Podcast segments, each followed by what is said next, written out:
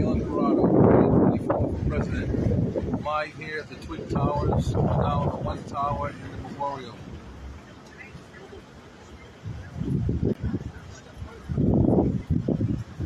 It's amazing. I just left the, the church, St. Paul's, where George Washington was in, inaugurated. I said a prayer asking Jesus Christ to anoint me and appoint me because God leads the way. And here we are in a place where the most horrific tragedy in the history of our country. Our founding father was in that church. The sycamore tree covered the church. The towers went down. How I ask how the people got into the Boston airport to get on those planes with those box cutters. How did they breach our security? But going forward, they've rebuilt. My prayers, my heart go out to the families. It, it, it, there's just no words for what happened.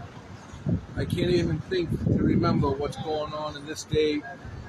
It's just too much to think people were coming down, jumping off the building, and uh, it's just too much. And I, I, only can say to the people that suffered, uh, you're, you're heroes, your children, your family, they're in a better place and they're sitting next hand to the, the father, and it's just incredible. It tears to my eyes.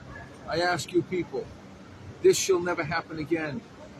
Daniel Imperato for President 2024 will make sure that our security is protected.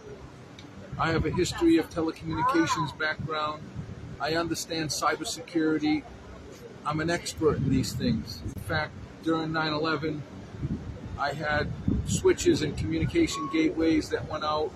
I also lost quite a bit. In fact, a company called the Millennium New Millennium Development Group, but that's beside the point.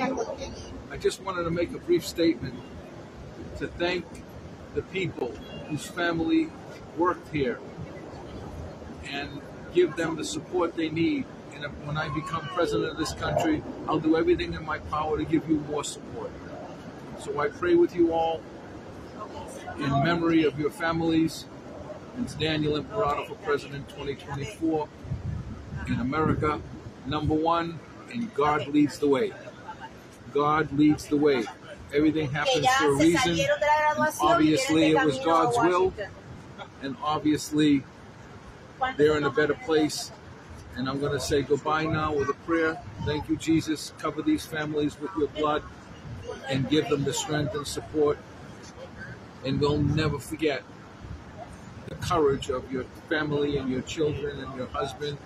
In Jesus' mighty name, Daniel Imperato from the new tower in the memorial, which was the old Twin Towers in downtown New York. Ah, veo los dos de